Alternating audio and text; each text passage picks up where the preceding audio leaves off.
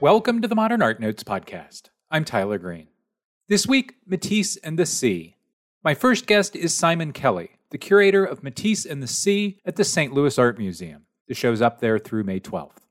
Matisse and the Sea examines the significance of the sea across Matisse's oeuvre. It especially examines St. Louis's own 1907 1908 Bathers with a Turtle, long considered one of Matisse's most challenging enigmatic paintings. The excellent exhibition catalog was published by the museum and Hirmer. Amazon and Bookshop offer it for about $45. On the second segment, Marc Bauer at the Menil Collection. Please remember to give us a five star rating and a review wherever you download the program, and be sure to see the show page for the Instagram handles of this week's guests. Simon Kelly, after the break.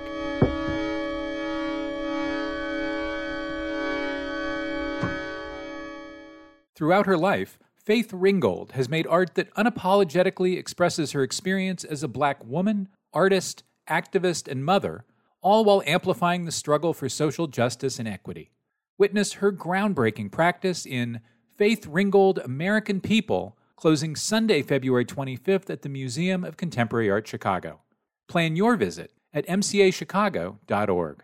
On view at the Getty Center through July 7th, 2024, the fascinating new exhibition First Came a Friendship. Sidney B. Felsen and the artists at Gemini GEL takes you on a journey through five decades of photographs documenting Los Angeles' evolving art scene.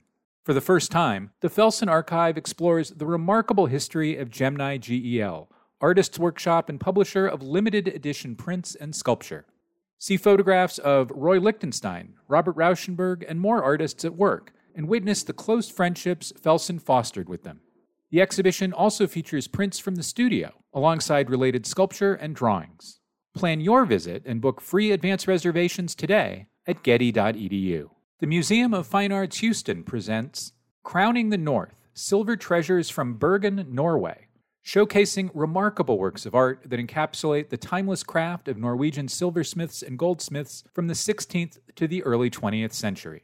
For centuries, Bergen, one of the largest port cities in Scandinavia, was a thriving hub of global commerce, which spurred the development of a uniquely Norwegian approach to the art of Bergen silversmiths.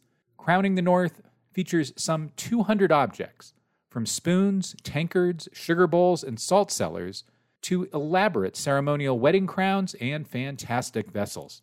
Visit mfah.org slash crowning the north to learn more about this exhibition.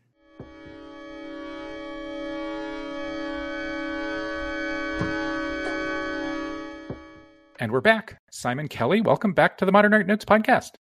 Thank you, Tyler. I'm very glad to be here. This exhibition was instigated by one of the major paintings in your collection and one of the most important Matisse paintings, period. Bathers with a Turtle, which you have newly dated to 1907 08, might be the most enigmatic painting in Matisse's oeuvre. In 1998, the museum, the St. Louis Art Museum, devoted a whole issue of its journal to inviting major Matisse scholars to take a swing at figuring out what the painting's about and lots of major scholars is there, but I'm not sure any of them really gulp covered themselves with glory. So this is kind of this painting's kind of the Bermuda Triangle of Matisse studies. Does this show include Kelly's thesis about what the painting is about, a kind of solving of the triangle?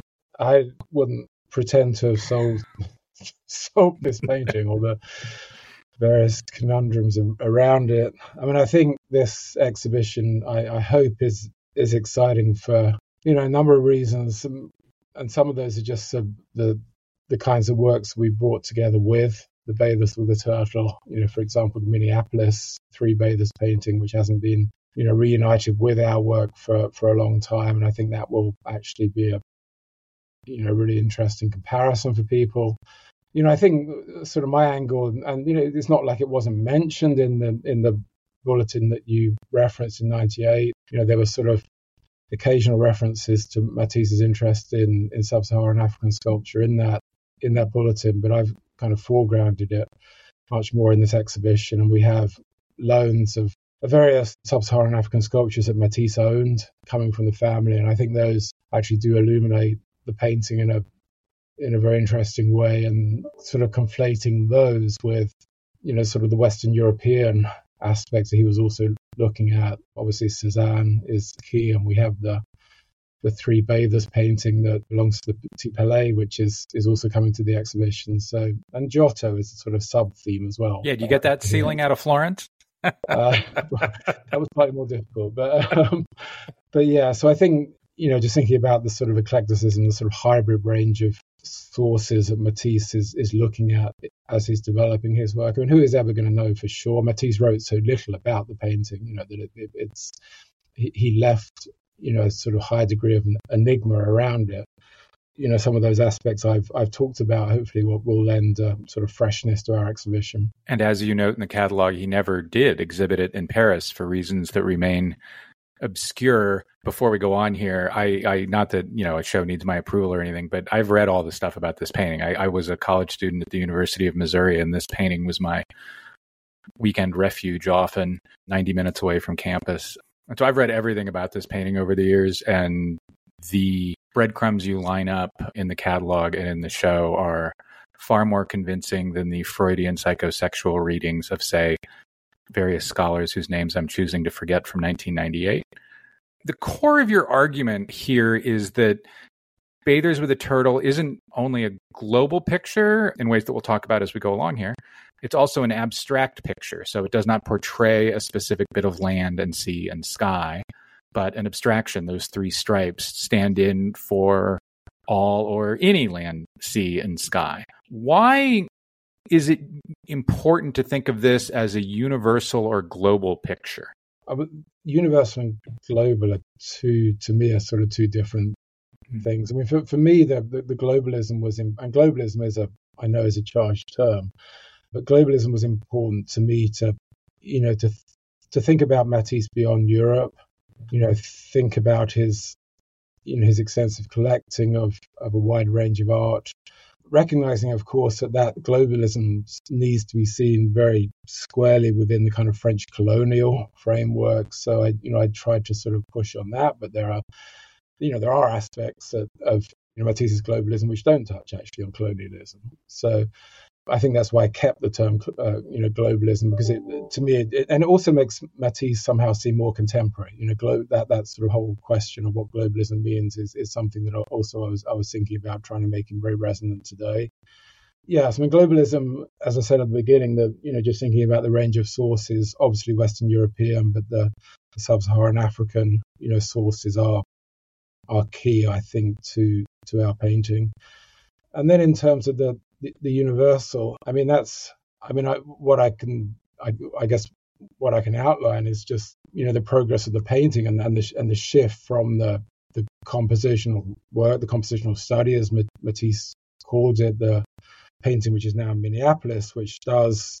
I mean, it, that actually has a degree of abstraction to it as well, but it but it's, it's more wedded to the place of, of the specific location of Collioure than our painting. So, you know, I, I do think there's a there's a progression uh, in his work from the specific to to the timeless, if you like. It's almost a, a place outside or a place less time outside of time, if you like, our work. But as to why Matisse did that, I mean, I don't. It's, it's difficult to you know to know. I mean, I've, I've wondered about that. I mean, he's kind of almost erasing the the references to to landscape and the specificity of landscape and you know, I, I, didn't talk about it in the catalogue, but I wondered if that could almost have a sort of colonial aspect because there, there were kind of connections to made to, to Collioure and North Africa at certain points. I'm not sure we necessarily want to go there, but that that's you know that there's yeah no, I think that is that was an interesting part of the catalog where you talked about the relationship between Matisse's interest in the sea and really among his French painter peers, French and Spanish, you know, painter peers, Matisse was really better traveled than any of them. So the relationship between Matisse's interest in the sea and French imperialism and how he kind of, well, maybe not kind of, seems to have been aware of it. He aware of, of French imperialism? Yeah, I mean of how of how France's empire gave him entree to go to places like Northern Africa or Polynesia. Um, for sure, and you know, when in 1906 he sees a large, you know, colonial exhibition in Marseille, even before That's he right. goes to Algeria. So he, he's he's very aware of that. He's you know visiting the Ethnographic Museum at the Trocadero, you know, which had opened in, in 1878, and so even before he you know he goes to the uh, Rue de Rennes and buys that you know that that that little Congo Vili power figure, which is often you know reproduced in, in the literature as, as being his you know, the first sub-Saharan African sculpture that he he buys. I'm I'm sure that he's very aware of that vocabulary from particularly from visiting the you know the Trocadero, and then that all of course develops with his travel, as you say. You know, he goes to Algeria. Of course, that's a different kind of aspect, but it, it sort of builds his his interest in Africa more broadly. You know, there he's he's looking for North African ceramics and textiles. But I, yeah, I mean, there's a there, there's a lot of in terms of Matisse's early, early collecting of of sub-Saharan African sculpture. There's no there's a lot of questions. You know, we don't have a clear chronology for a lot of those those works. Um, there are sort of various references of, of, of visitors to Matisse's studio, but that's something I try. The sort of complexity that I tried to you know flesh out in in, in my essay. It was clear that Italy did have a fairly small but also significant you know collection of of, of African uh, sub-Saharan African sculpture in, in his studio. There are four African sculptures in the show. They date to the late 19th or very early 20th century. And in the catalog, you argue that Bathers with a Turtle, quote, reflects Matisse's appropriation of African art to an extent that is arguably exceptional in his painting output. What in the painting are African sculptures, including possibly those that he owned, informing? Well, I mean, most obviously the central figure, you know, the, the, the standing figure with, you know, that the hands up to, to the face in that pose of what Alfred Barr called mingled curiosity and anxiety. um, I mean, that, that is the most obvious connection, I think. I mean, that, you know, there, there's different connections to African sculpture, I think, in, in, in our painting. You know, more broadly, you can talk about the, the kind of formal language, you know, this sort of angularity of form, the anti anti academic sort of stylized quality. You know, that aspect, I think, you know, connects to, to African sculpture. But beyond that, you know, there are there are connections in terms of specific gesture. So, so yes, I mean, as as I say, that the, the central figure with they're very, you know, from, I, I, think I can't think of another painting by by Matisse where you have that that similar kind of gesture of, of, of arms, hands up to the up to the chin. That I think, I mean, it connects to the um, to the Congo Vili figure that I mentioned earlier. You know, the first African sculpture that he bought, which has a similar sort of pose. But it also connects to the Baga figure pair that we we have in the exhibition, where you have a, again that very similar similar pose. And then I was also interested in the, in the figure on the right, and you know I, have connected it to a, a another uh, a seated a female figure that that I think, and I had actually an interesting back and forth with Helen Ivanoff about this. She's a French scholar who's worked quite extensively on, on Matisse's collecting of African art, and and she agreed with me that you know Matisse probably owned that Bamana artist sculpture, a, a seated figure sculpture from Mali, um, but by the time that he was painting Bathers with the Turtle. So I argue in the catalogue that the, the which I think is the first time actually that the right hand figure in our painting could could connect to that uh, that particular sculpture.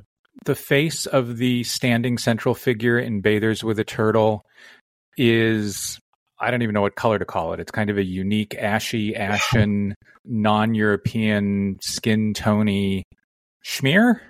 Where do you think that color comes from? Does that have anything to do with African sculpture? I mean, I, I don't know. I mean, sort of, it, you know, as I as I suggest in the catalogue, to me, it's a sort of dark ashen color. I think it was quite intentional. It's it's the only, you know, in, in general, in in that in our painting where Matisse is, is painting flesh tones, he uses Madder Lake pink, and in that area, he doesn't. You know, there's maybe one or two touches of pink. And I've spoken at length with our conservator uh, Mel Gardner about this, but but it, it was quite intentional the lack of Madder Lake pink in that in in that central face. So you have a mix of kind of yellow ochre and, uh, and, and lead white. So I don't know. I mean, I think I, I do. What, what I do think though is that Matisse was interested in you know really really sort of complicated questions of gender and race at this time. And, he, and, and actually, our, our painting becomes a, a, sort of space for that exploration. So, you know, kind of quite in terms of gender, sort of quite transgressive, at least in terms of 1900s Paris. And and then, yeah, you know, thinking about how to represent black bodies. I mean, I, I know that most of that central figure is not black, but, but the, the, the face, I think, is a kind of nod to that interest in representing blackness and And you know, you have to look at some of the other works that Matisse is producing around this time, like, for example, the two women sculpture, which he he called de to mm-hmm. see that he was exploring those issues of how to represent black bodies. Your writing in the catalog about that got me thinking of how you know the the earlier, much earlier, 1907 Blue Nude Memory of Biskra in Baltimore also has traditional European skin tones for much, but not all, of the body and a very different colored face. In this case, it is a whitish bluish that may refer to photographic printing processes in North Africa used in North Africa at the time. As you mentioned a moment ago, the Matisse picture most related to St. Louis's picture is one in Minneapolis. What is the relationship between the pictures? Did one come before the others or the other? And to what extent do we see Matisse working through an idea or composition between the two pictures? So yeah, the the, the painting in Minneapolis is, is the first work, uh, and Matisse did did talk about that as a as a compositional study for for the St. Louis painting. And Matisse worked on the Minneapolis work in Collioure, and Collioure, that you know that fishing port to the to the southwest of France, you know, close to the Spanish border, is an important part of this whole story. So you know, he's working on on the Minneapolis picture in the summer of 1907 in Collioure, you know, he's thinking about a particular location. It, it is more wedded to a place. You can see, you know, fishing boats in the background of that work. You can see a suggestion of a mountain range. You can see, you know, figures holding towels. There's a kind of rocky ascent on the right where one of the figures is, is sitting. So it is kind of more grounded in, in a particular location. The color palette is very different for that work, as you know, as you know, Tyler. I mean, I think he's looking to Gauguin. You know, that's you know, Gauguin's an important figure in that in, in that particular work and, and thinking about you know the range of you know really the range of complementaries just thinking about you know if you look at that work you can see the you know the red against the green the you know the blue against the orange yellow against the violet. I mean you see it across it's really a study in color in many ways. So that's you know that that is a, a really a key uh, work for ours and he uh, for our work. And then he brings that uh, work back to paris and uses it as a kind of you know study for for our painting, but transforms our work. You know, the strips it uh, down. I mean, the fauvism Collioure, of course, that's present in the Minneapolis painting is completely purged from yours. Exactly. So, I mean, that's that's you know that's that's that's the best way to put it. I mean, he does kind of you know the, the, the, sort of coloristic palette is, is stripped down. I mean that that's another. You know we've done a lot of new conservation work on our painting in this exhibition, whether in terms of a sort of new infrared reflectogram, which is a lot more detailed than anything we had in the past, but also the new paint cross sections. So, you know they've been really interesting for me to see, and just highlighting that, that the palette the color palette in our in our work is very limited. He didn't use many colors, you know, nine at the most. So it's a more reduced uh, color palette actually than the uh, than the painting in Minneapolis.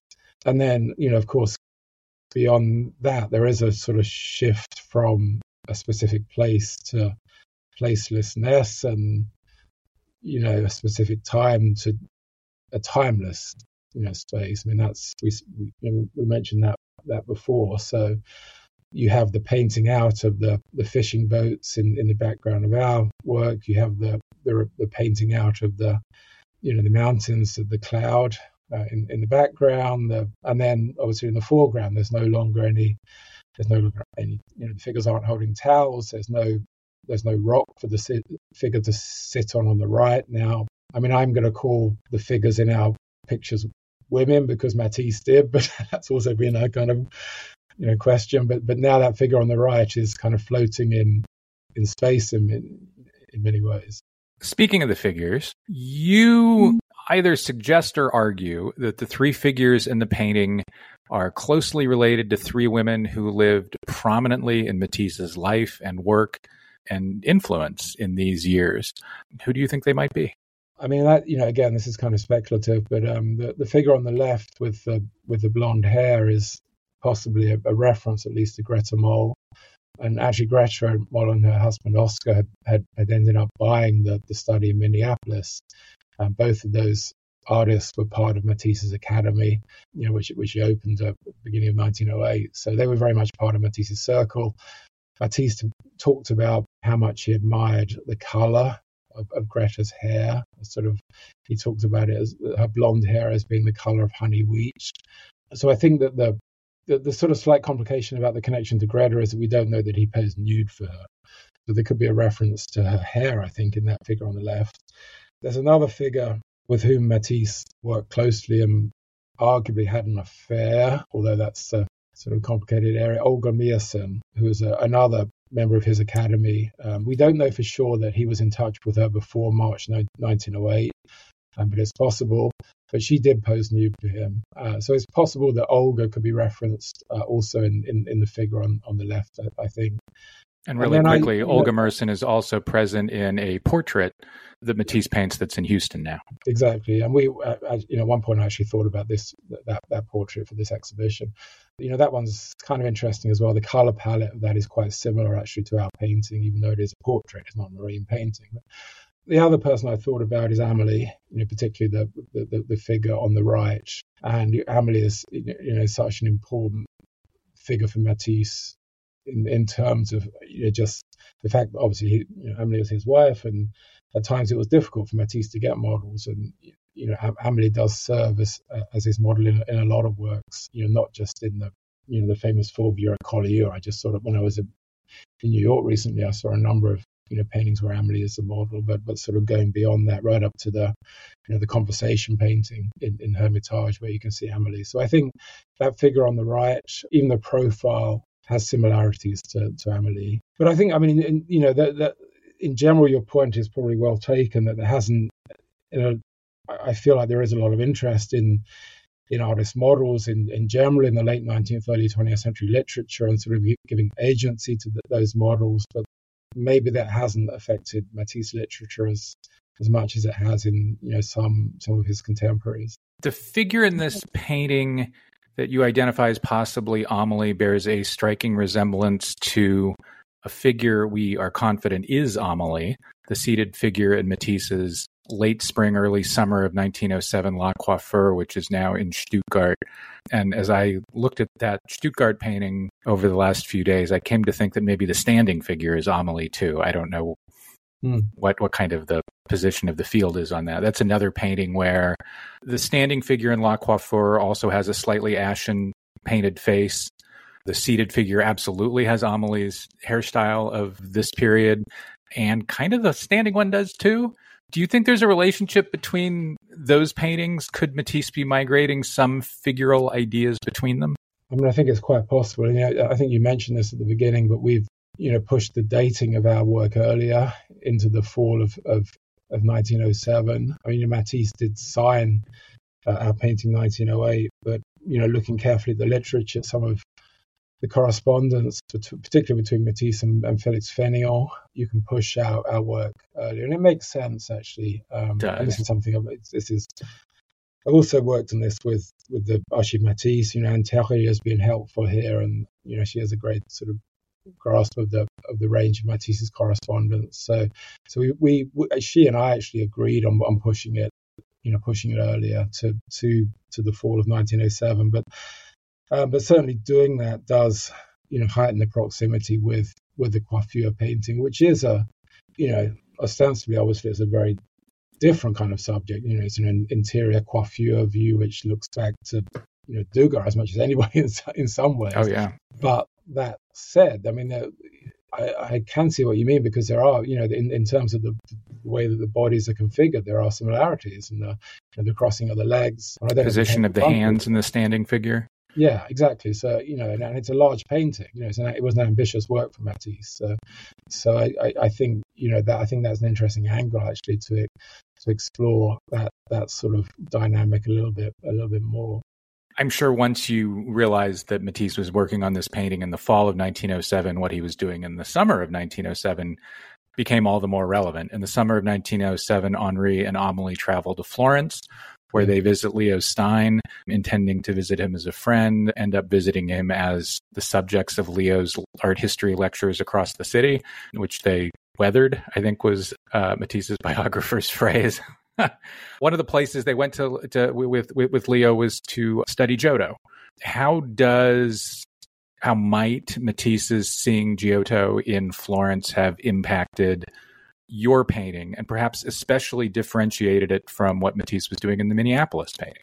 I mean, I think I probably I mean, the, the thing that I, I talked about more in the in my essay was the move towards abstraction and this kind of curious sort of almost sort of Janus-headed approach that Matisse adopts in our painting. I mean, it seems so you know so so modern and forward-looking to abstract the background and and you know to to remove the boats and remove the mountains so you get these flat bands of color. But actually, when you look when you look at the Arena Chapel and the background of of, of, of some of those you know narrative scenes by Giotto, you actually see that kind of similar flatness. So, so I, yeah. I, that was I think that was that was something, and and and, the, and just the blueness. I mean, the, the, blue, not to be tried, but blue, particularly ultramarine blue, is is a figure which is a color rather which had immense importance for Matisse, and it, it does it continues, you know, to have that importance throughout his career. And I think the significance of blue in Giotto also Islamic art actually, but Giotto, you know, what was important for him. So I think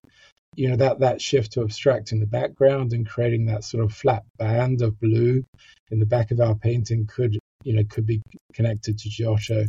And then the other thing I would say, I mean, it, it's again, it's like I it, for this for my essay, I wanted to push on the in terms of the the gestures, so the range of sort of figural sources. I do talk about Cézanne quite a bit. I think Cézanne, you know, is really important to our painting. But you know, thinking in terms of the the types of figural pose, the, connections between Cézanne and, and, and sub-Saharan African sculpture. But you know, John Golding did argue some, some time ago that you know the crouching figure in, in our painting could be connected. I think it's Joachim's sacrifice, one of the the, the narrative scenes in Giotto. So there are, you know, you, could argue that there are particular sort of scenes from from that Giotto cycle that, that could have informed the, the you know the, the, the, poses, gestures of, of, of our painting. This is a slightly unfair question because I don't imagine you've been visiting Russia recently. It's impossible, given contemporary geopolitics, for you to exhibit bathers with a turtle with a painting that is in some ways its offspring, which is the 1908 Game of Bowls at the Hermitage in St. Petersburg. So, appreciating that this is slightly unfair, what is the relationship between those two pictures? Is it as simple as a collector wanting something like that one, or is there more to it than that? I mean, I think initially it, it's it's a work that is a you know it's it's a response to Matisse's you know relationship with his patron Sergei Shchukin. You know, the our, our painting, the, the Bathers with the Turtle, had been bought by a really interesting German uh, patron called Karl-Ernst Osthaus. You know, founded the the Folkwang Museum in in Hagen in, in, in 1902, and actually, you know, collecting together a really interesting global, I would say, you know, range of work in, in that in that museum. And you know, Matisse visited Osthaus, um, they actually built up quite kind of quite a rapport. So that's a sort of a little bit of the patronage background to our work. But then Shchukin came to Matisse's studio in in the in the spring of 1908, and he, you know, at that at that point, our our painting hadn't been shipped to Germany yet; it was still in the studio. And Shchukin was able to see it and was absolutely blown away by it. And he, you know, he, he, you know, he talked about the you know, the sense of, of melancholy, loneliness in the picture. There's a you know, sort of poetic letter where he, he talks about that. But but Matisse had already had already promised the work to to Osthaus. So sort of coming out of that conversation, Matisse agreed to produce this this related work, which kind of is a pendant work, you know, two hours, but instead of three, you know, women by the beach, you have three men um, who are playing a game of bowls. But there's a, obviously a lot of similarities um, to our work. It has a similar you know, abstract background, but differences too. You know, there's not there's not the same level of of you know of, of change of pentimenti yeah. uh, in in the game of bowls work as, as there is in in ours. You know, Matisse produced it uh, much more quickly. There's also a letter where he talks about our work as being sort of more powerful uh, than the game of bowls. But yes, I mean, I, I think you know, the certainly that word, which was, as you say, you know, was was eventually sent to, to Shchukin, you know, is, is actually in, in his important sort of counterpoint pendant to, you know, to, to our painting. Unfortunately, we couldn't bring them together, um, as you, as you said. nor, nor is there any uh, real likelihood of that for the foreseeable future. Not that Russia was being a tremendously generous lender in the years before present events, but you know, leaving that aside, great. I'm now going to get spammed or something. For some time, scholars have noticed that in these years, the mid to late 19 aughts, Matisse is very often working through ideas in two dimensions and in three dimensions simultaneously. Are there sculptures he's made that are related to or, or informed by the figures in your painting?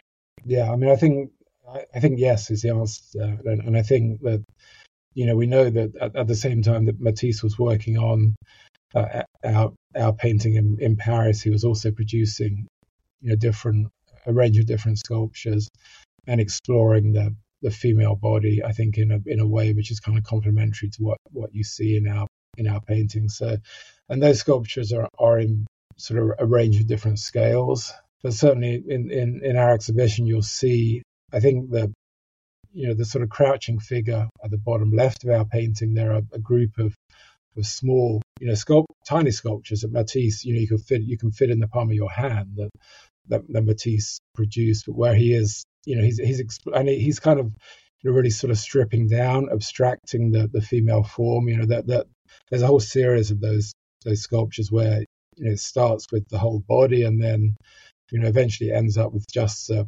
the torso you know form he removes uh, the, the, head and the arms and uh, i think there's a at one point he talks about the the form as almost being like a sort of egg like shape so i do think you know that interest in specifically that kind of form of that crouching form seen from behind the sort of tensile back there's a really interesting complementarity between what you see in the painting and what and what you see uh, in in the in the sculpture. So that I mean that that's you know that's that particular figure, but there are others too. You know, obviously you think about the you know the figure on the on the right has has connections with you know the decorative figure in in our painting, uh, the, the, decorative figure sculpture, which is a larger, know, larger, more ambitious sculpture. But we we know that Matisse was you know, producing a clay model for that at, at the very you know, the very same time that he was working on our painting. And you can see some kind of interesting complementarities between the between that seated figure on the right and, and, and the sculpture.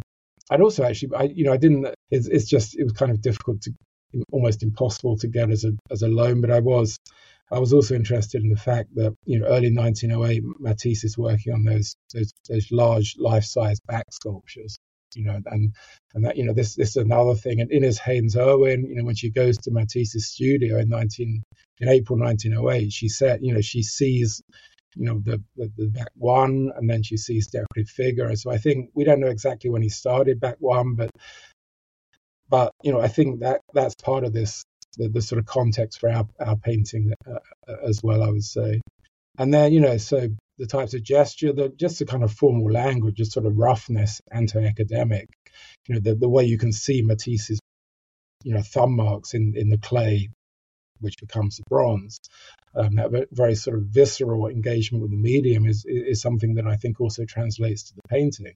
One of the things I was really interested in here is your inclusion of Maillol.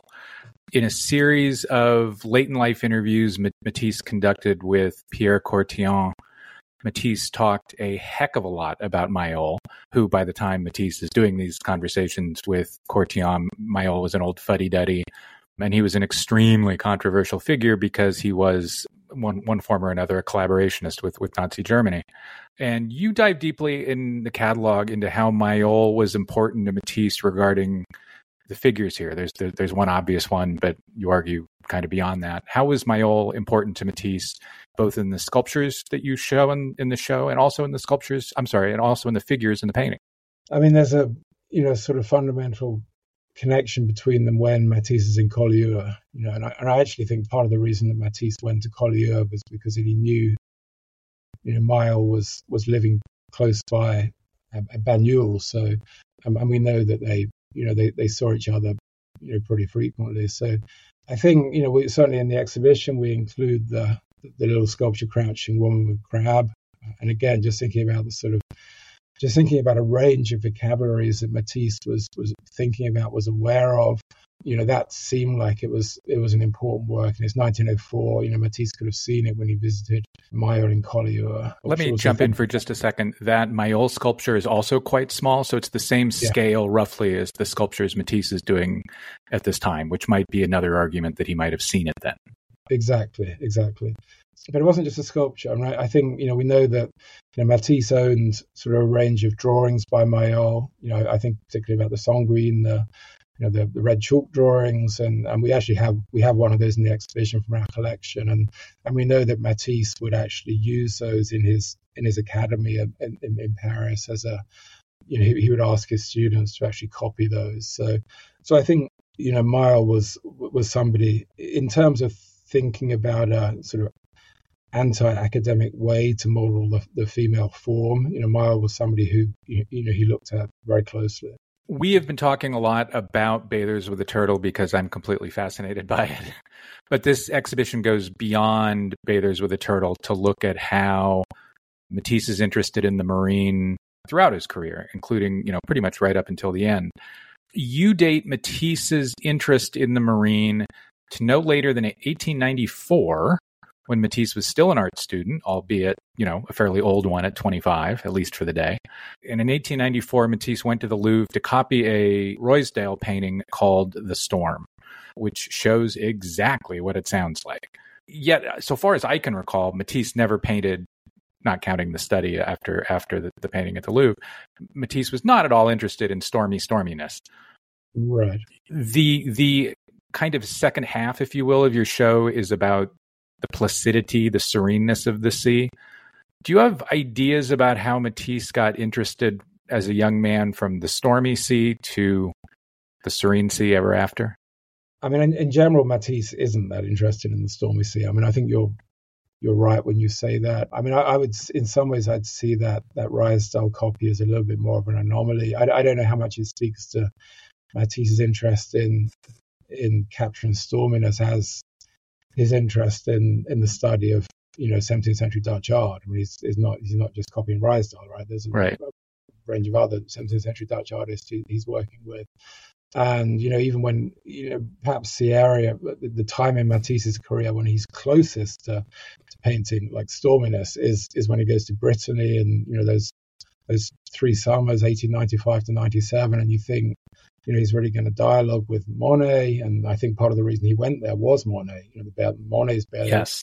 pictures from, from 1886. But, but if you compare them, I mean, there, there, there are one or two Matisses where you get it. He's, he's, he's almost there. It's almost kind of stormy, but in general, it's, it's, it feels different. To me, it feels different to what, you know, what Monet was doing when he was in, in, in Belle Isle and, and, and just trying to capture the sort of elemental force of nature. And as I say, there are there are there are one or two paintings by Matisse where you get a little bit more of the sense of that. But in general, it's a it, it is a more of a sense of the overall vista. And then as time develops, it becomes more about the you know the creating of this sort of mosaic of color you know the, the, the painting of the sea you start to see that when he obviously when he, goes to Collioure. It becomes to me sort of less about the impressionistic capturing of the moment and it becomes more about the you know the inventive use of color and color which doesn't necessarily have to be non-naturalistic right? I mean that, that that's what we start to see in in 1905 at, at, at. Uh, and really, the, the marine pictures become a, I sort of, I think, a focus for that experiment. You include a, I don't know, one third marine picture from 1920 in Baltimore called Large Cliff with Fish that I think kind of pictorially makes the point you just made. The sea in Large Cliff with Fish is is quiet and, and unusually light blue, whereas the fish on the beach are a total loud mess. the other the other way that you show across the show of Matisse's interest in maybe like sea bursts, if you will, is looking out windows in Nice. You also, in a number in ways I, I hadn't thought about, include in the in the catalog a photograph of Matisse rowing in the sea, and in the show works Matisse makes of people diving or or or swimming. I had never thought, like for a minute, about any of these things, and yet after seeing the checklist for this show, I am really interested in them. Why did you want to show and include the sea as a site of activity, not just as subject? I mean, I think that you know what you, you just said was interesting to me, and and sort of complicate the sort of idée reçue around Matisse that he's this highly cerebral figure, which he he is, but he's also, you know, somebody who was very actually surprisingly physical. And you know, when he was in the south of France, particularly at Collioure, you know, we know from his correspondence that he would want to bathe every day. There are you know, there are little sketches he would send to his friends of you know, him swimming or, or diving. So it, yeah, I, I, wanted to sort of bring out the fact that Matisse's um, relationship with the sea was actually a very a very physical one. It was visceral. It wasn't you know highly intellectual in some ways. And certainly the swimming and the diving is part of that. That continues obviously to when he goes to French Polynesia, has that kind of epiphany when he's in French Polynesia. And it's also when he's in Nice, you know, he's, uh, and uh, you're right. I mean, we have that.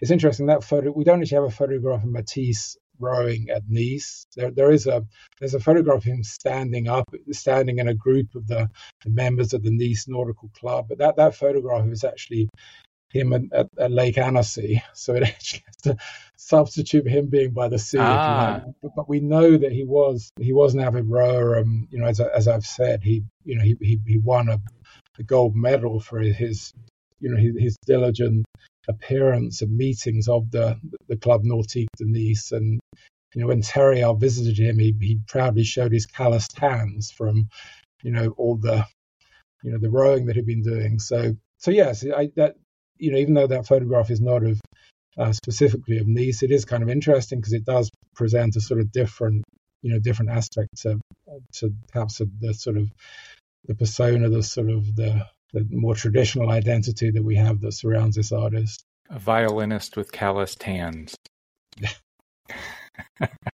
Simon Kelly, thanks very much. All right, thanks, Tyler. I appreciate it.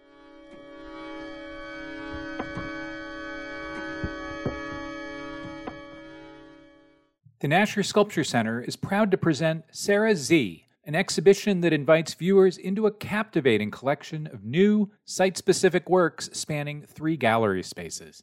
With installations that will integrate painting, sculpture, images, sound, and video with the surrounding architecture, Sarah Sze will create intimate systems that reference the rapidly changing world. The exhibition will blur the boundaries between making and showing, process and product, digital and material, ultimately to question how objects acquire their meaning. Sarah Sze is on view at the Nasher from February 3rd through August 18th. Plan your visit at NasherSculptureCenter.org. The Menil Collection in Houston, Texas presents Chryssa in New York through March 10th, 2024. The show features the artist's rarely seen neon sculptures, as well as plaster, marble, and cast metal pieces, and works on canvas and paper. Chryssa was a leader within avant garde circles during her years in New York and was one of the first to incorporate neon into her practice. Co organized by the Menil Collection and Dia Art Foundation, Chryssa in New York is the first major survey of the artist's work in the United States in more than 50 years. Find details at menil.org. The Menil Collection is always free. Opening February 15th, the Nasher Museum of Art at Duke University in Durham, North Carolina presents Maria Magdalena Campos Pons Behold, a monographic exhibition of a visionary voice in photography, immersive installation, painting, and performance. The exhibition spans nearly four decades of the artist's work, transporting viewers across geographies, mediums, and spiritual practices. It's the first multimedia survey of Campos Pons' work since 2007. Maria Magdalena Campos Pons Behold is organized by the Brooklyn Museum and the J. Paul Getty Museum.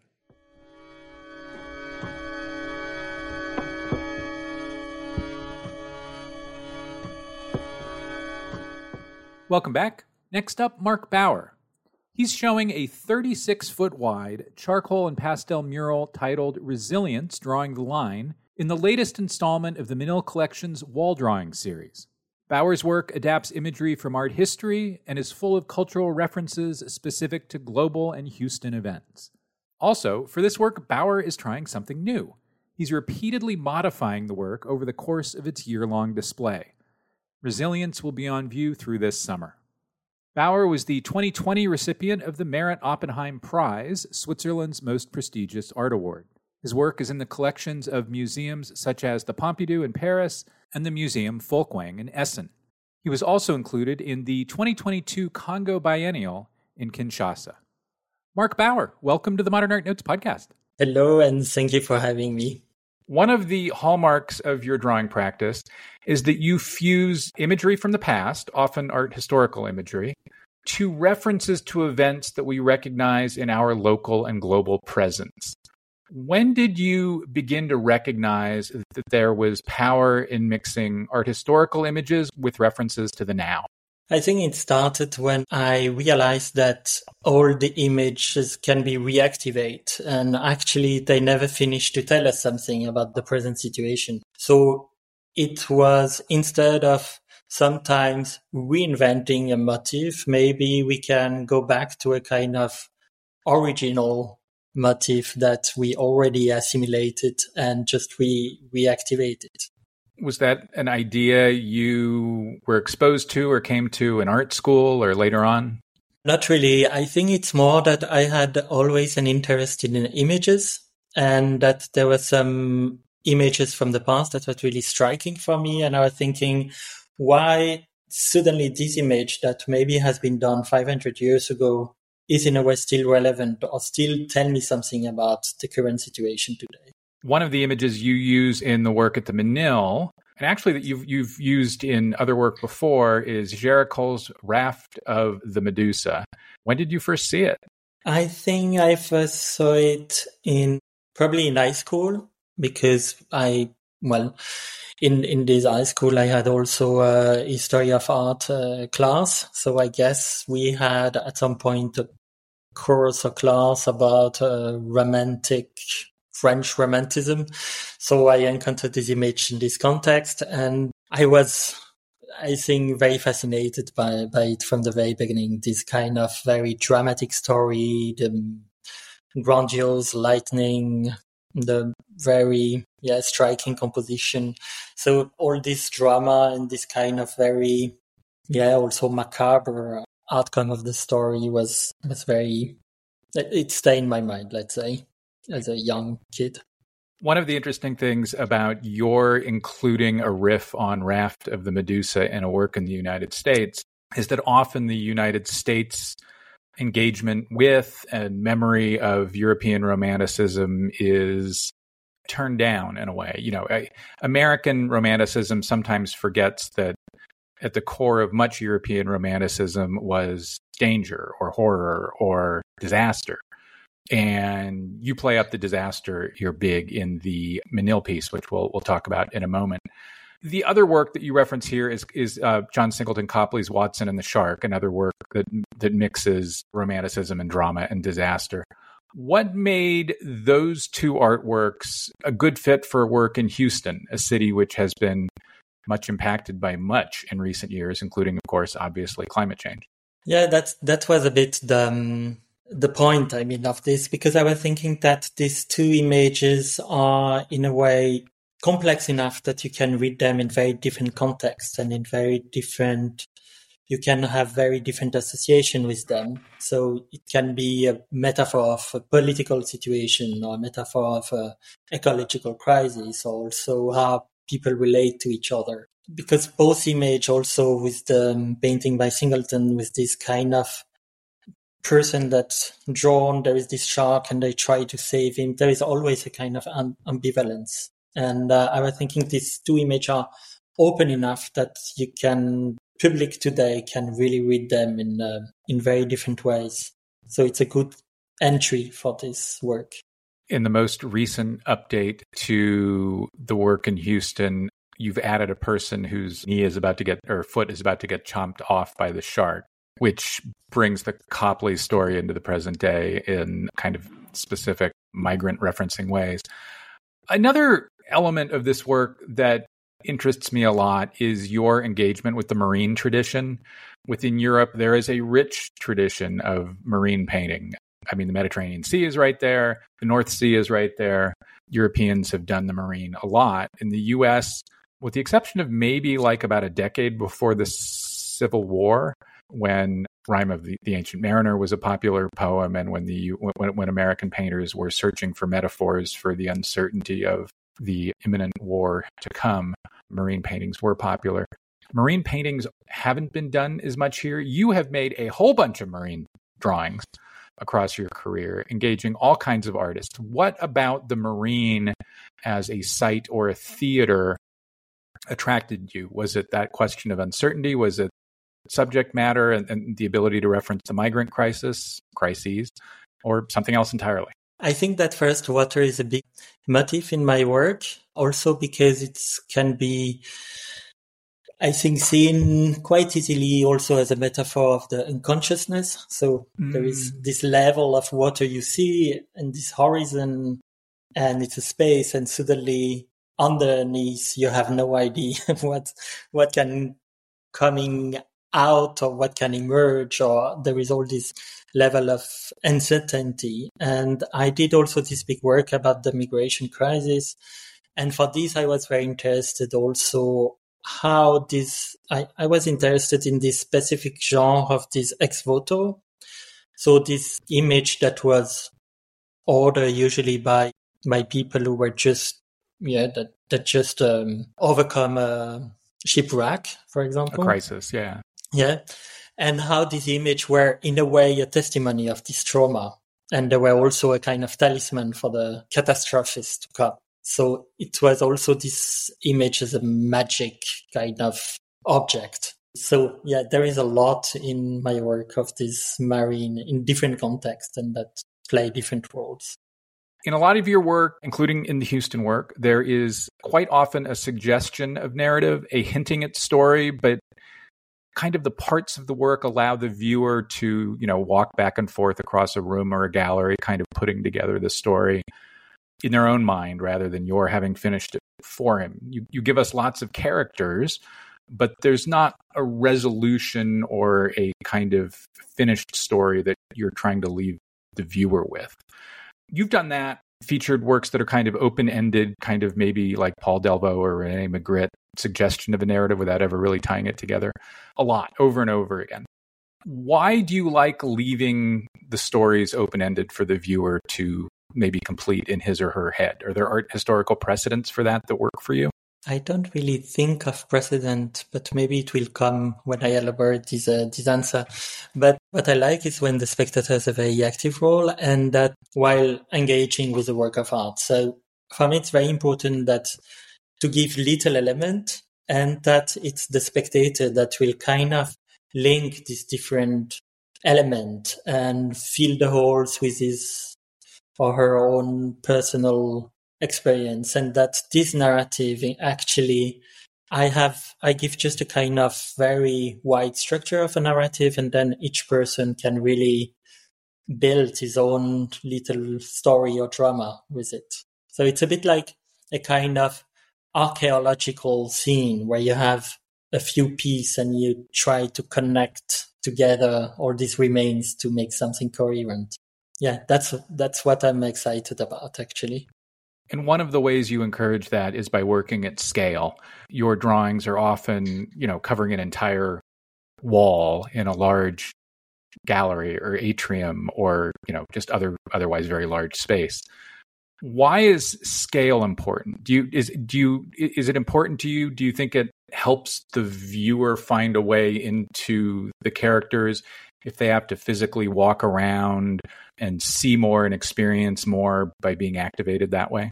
Yeah, I think I think that also the fact that you see a large image, it will the scale will determine the position of the viewer in the space. Basically, if you have a small image, the the, the viewer will have to go close by to maybe read the text or to understand the motif. And if it's a large image, the viewer will be usually try to have the view of the whole thing. So it will keep more distance with the work. And I like to play with these different possibilities that the viewer have. And also because then the, the viewer can, by walking in the space, create his own edit in the work. So basically, mm. it's a bit hmm. like each, each viewer were a bit the filmmaker of the story. And then you can really choose which scene you want to start with, which, which association you do and, and so on we will have an image of the work as it currently stands on manpodcast.com, of course. And I think you can really see in the image how you're doing that across the work. Some of the characters in the work are quite close to us and pushing up against the picture plane, some are farther away.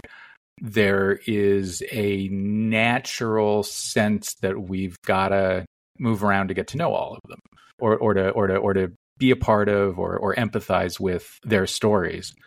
Kind of the other element of narrative that works in this work at the Menil is that you are not making the wall drawing all at once.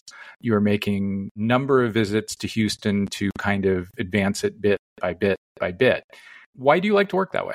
Well, it's the first time that I have this opportunity. Um, it's an idea that I had a long time ago, um, because I think it's it's great to do a work and first to have the possibility to re-engage with the same work and change the narrative, and then it's not this work that is a final statement, but a possibility of, of a conversation or a possibility of a place of, for negotiation or something more in a way open that just a kind of the work that we see usually in institution or museum that usually it's just finish and then you have to preserve it. And so I think this work is very different with this possibility of, yeah, we working on it. And also the fact, of course, that it will be destroyed. That's uh, always an important part, I think, in this kind of wall drawing process. You've been adding some characters as you've as you've added to the work, but you've also added color. Why did you choose to add the color later, and what is that doing as it comes in? Yeah, so the color, I think the first, in my mind, in this construction of the three steps of the work, there is a bit three different phase. And the first one was more like crisis. The second one is more like idea of resistance. And the last one is a possibility of utopia. And I wanted to, to have in the final step this very, very colorful wall drawing. So I was thinking it's good to start already now with very bright color. And I, I was, well, I'm hoping actually that this use of color is also enhance different part of the wall drawing that maybe help the viewer to read, to read it. So now we have this part in the middle of the co- composition with a very bright red. And I think it really also give a totally different experience to the viewer that in a way create a much more immersive space. I'm I'm interested at how this color can vibrate and really it's almost like a physical experience when you're in front of it. You mentioned that the middle section of the drawing is a utopia. It's joy. It's overlapping dance scenes, both kind of like a dance studio, but also like, you know, young people at a party dancing. Why did you want to I don't know, tie the work together with a section of utopian joy? Yeah, I was thinking how can be in which situation we experience something that is in a way usually not connected with the fear of the other or the competition or the stress of acting in one way or in the other. And I was suddenly thinking that in a party, it's where the other people, they usually yeah express in a way a potential fun or that maybe it will be friends or lovers or important people in your life. But there is this moment of uncertainty that create an exciting potential of possibilities and in other situations that in a party usually other people can be i don't know annoying or threatening or we are in balance of power with them or different type of relationship. So um, with this scene i wanted really to to show and yeah what what is the best of possibility to create bond with other people. Finally there is one more update to the drawing to come give us a sneak preview of what to expect. So for the last part, I was thinking to go on in this idea of utopia and that what could be, yeah, utopia in all the different meaning that this word can have, not only um, visually, because now it's um, art, so uh, figurative drawing, but also politically. And I was thinking, well, it's a connection with the world that we have to find where we can really experience the reality in all its subtleties and richness. And I was thinking that drawing has this possibility also to be very meditative and that drawing as a practice can really a bit like a yoga or something like this can really connect us with um, with just a very here and now experience And I think the last step will be to do this as, a, a certain type of uh, abstract meditative drawing, close to the mandala that was to this tradition of drawing, let's say. Love it. Marc Bauer, thank you very much. Thank you very much, Tyler.